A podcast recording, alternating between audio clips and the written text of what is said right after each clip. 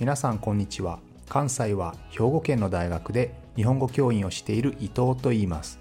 このプログラムでは日本語を学習中の皆さんに毎週1つか2つニュースを選んでその中に出てくる言葉や日本の文化社会歴史に関わることをお話しします。自然なスピードででもほんの少しだけ表現や文法を簡単にして話しますので皆さんが日本語そして日本を学ぶお役に立てれば嬉しいです。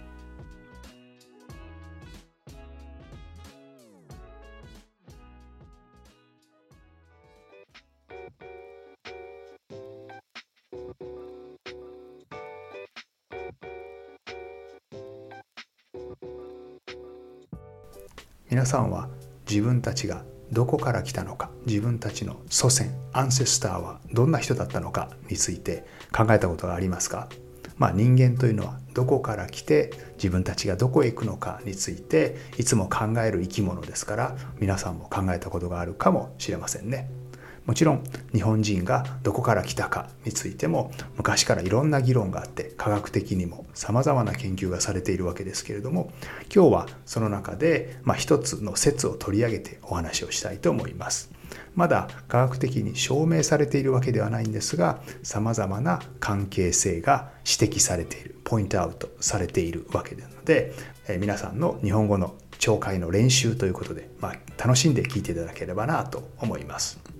日本はもともとお隣の中国大陸と陸続き陸でつながっていましたのでさまざ、まな人々が大陸から渡ってきたことは分かっているわけですね。あるいは東南アジアの方からも人々が船でやってきたりですねいろんな人々が入ってきたので、まあ、日本人というのはもともとはいろんな大陸からあるいは島々から渡ってきて、まあ、ある種の根血のような民族なわけですけれどもその中で日ユ同祖論というのがあります。日ユ、えー、日本とユダヤ人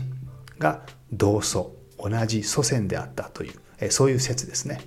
でまあさまざまな民族が海から渡ってきて大陸から渡ってきたわけなんですけれども、えー、その中でハタシというのがいます。旗という、まあ、士族ですね、まあ、氏なわけですけど、まあ、氏というのは基本的には、まあ、血族同じ血を持った人々なわけですね。でもともと古い社会では、えー、同じ民族同じ血を持った人々が同じ地域に住んで同じ仕事をするというのが一般的でしたので、えー、血族血とまあ、民族ですね。地や民族とそれから職業と住んでいる地域というのは場所というのは大体一致したのが普通でしたね。今ではもちろん何かの仕事をしていると人が全然別の場所に住んでいるというのは普通のことですけれども昔はその3つが大体同じだったわけですね。その中で旗氏、まあ、旗というファミリーですね。がいたわけです。まあ、ファミリーというか、レラティブス、一族ですね。そういう人々がいたわけですけれども、まあ、この人はですね、昔から日本の政治の中心部に関わってきた人々だと言われていて、いろいろな絵が残っているんですけど、その人たちの鼻が高いんですね。ちょっと日本人っぽくない感じの顔をしていると言われていて、日本にはあの天狗ですね。天狗分かりますか？皆さん。日本でいう、まあ、モンスターの一つですけれども、えー、鼻が非常に高い天狗ですね、まあ、この天狗というのは、えー、海外からやってきた、えー、西洋系の人々のことではないかというふうに言われているわけですけれどもこのハタ氏は、えー、自分たちは中国大陸から渡ってきてそのところに弓と月と書いてヤマトゥーと呼ぶところから日本にやってきたというふうに言われているわけですけれどもこのヤマトゥーという言葉が日本の意味を表すヤマトですね、まあ、特に奈良の地域を表す言葉ですけどヤマトという地名の元になったのではないかというふうに言われています。奈良はシルクロードの終着駅ですね。一番最後一番東の端っこですのでシルクロードをずっとたどってこのヤマトゥーという地域から果たしは日本の奈良の方にやってきたのではないかというふうに言われています。この果たしが実はその起源をさらにたどるとユダヤ人だったのではないかという説があるんですね。その一つの理由とされるのがこのハタシというのはいろいろな技術を持っていた人々なんですけどいわゆるテクノクラートですね。技術集団だったわけですけれど例えば日本で布を作ること旗織というふうに言いますけどこの旗織の旗というのはこの旗ファミリーから来たんですね。旗氏から来ているというふうに言われているんですね。でこの旗氏はいろいろなお寺とか神社の建造にも携わる、まあ、関係したわけですけれどもえその中に法隆寺というお寺があります。でその法隆寺にはですね実はユダヤ教の10回ですね10コマンドメンツによく似た10回何々してはならないとかこのようなことはしては例えば嘘はついてはいけませんとかですね人の悪口を言いません、まあ、言ってはならないというねこの10コマンドメンツ、え10回に非常によく似たものが、えあるわけですけれども、まあ、こういったところからですね果たしというのは実はユダヤ系だったのではないかというでそれらが日本の社会に入り込んでいるのではないかというような説があるわけです。もう少し昔に遡りまして、え日本には三種の神器というものがありますね。三種の神器というのは3つの宝ですけれどもこれは天皇家のものなわけですけれどこれはですね昔日本ができた時に、えー、天上の神様からこの3つの宝物を与えられて、まあ、授けられてそしてニギの御事という神様が日本に降り立って降りてきて、まあ、これを天孫降臨と言いますけれど地上に降り立ってそしてこの3つの宝というのが、えー、つまり自分たちが神様から日本を統治するそのことを任されたのだという証拠としてそして、え、日本を統治したというそういう物語が残っているわけですね、まあ、歴史書の中に残っているわけです、えー、一つは鏡一つは勾玉ジュエリーですね。そしてもう一つが草薙の剣という、まあ、剣ソードですね。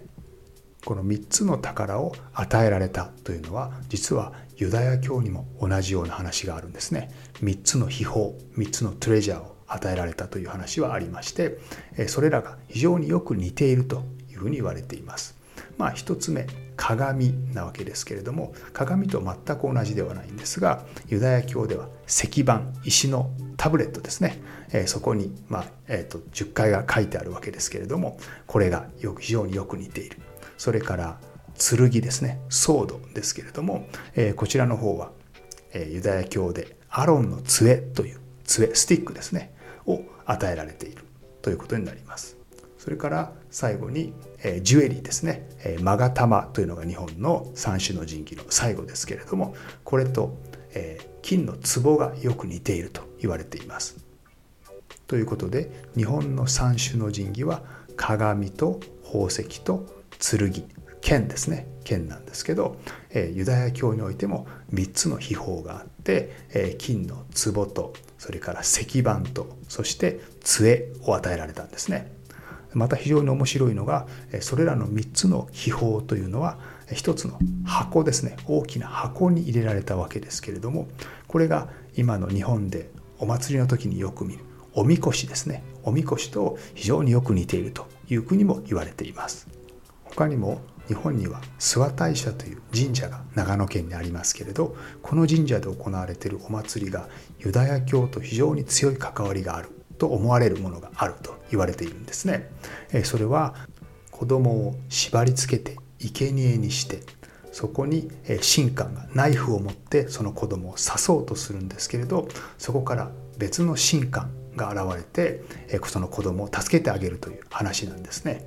でこれは実はユダヤ教のアブラハムとイサクの話と全く同じですね。えアブラハムは神様から命令されて自分の息子を神様に捧げるように生贄にするようにということでナイフをこう突き刺そうとするわけですけれどその直前に神様がそんなことはしなくていいよということで神様はアブラハムの信仰どれだけ神様を信じているかを試したというお話と非常によく似ているんですよね。しかもこの諏訪大社の裏山というのは守屋山という山なんですけれどもまさにこのアブラハムとイサクのお話は、えー、守屋山というところで行われたわけですのでその意味でも非常に共通点が強いということなんですね。また日本にはヘクサグラム六芒星ですね三角形を2つ重ねたような星のようなマークユダヤ教のマークですけれどこのマークに非常によく似たマークが神社に刻まれていたりするんですね。でこういったところからユダヤ教とあるいはユダヤ人と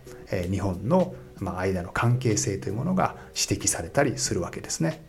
ユダヤ教だけではなくてキリスト教の人々が日本に流れ込んできた。そして政治の中枢に関わったという話は他にもあって例えば有名なものですとキリスト教ですね。日本には聖徳太子という、まあ、昔の政治家がいたわけですけれども、まあ、この人は、まあ、日本に初めてこう仏教のえ、まあ、教えを用いてですね日本の政治システムを作った人ですけれども実はこの人はえキリスト教の、まあ、素養を持っていたのではないかとかですね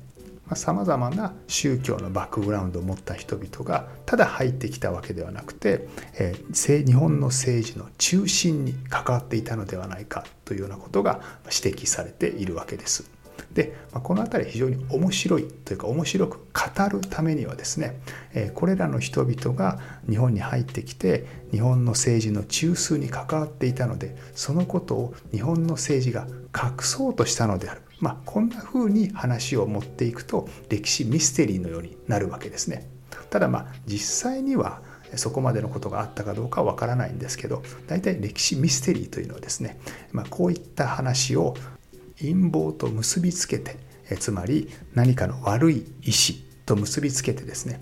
こういった事実を隠そうとしたとか陰で誰かが支配者がですね歴史をコントロールしようとした例えばユダヤ教の人々が日本の政治を実はコントロールしているのであるとかですねこんな話に仕上げていくわけですよね。なので、まあ、事実として多くの人々が日本に入ってきたことは事実なんですけれども、まあ、それをですねいかに描くかというところで歴史ミステリーとなるか、まあ、歴史の事実の積み重ねとなるかという点が違うかなというふうに思いますね。まあ、ただこの辺りは歴史のロマンですのでこうやって後ろにこんな意図があったんじゃないかとか、えー、こんなバックグラウンドがあったんじゃないかこんな秘密があったんじゃないかというふうに考えるのは大変面白いですよね。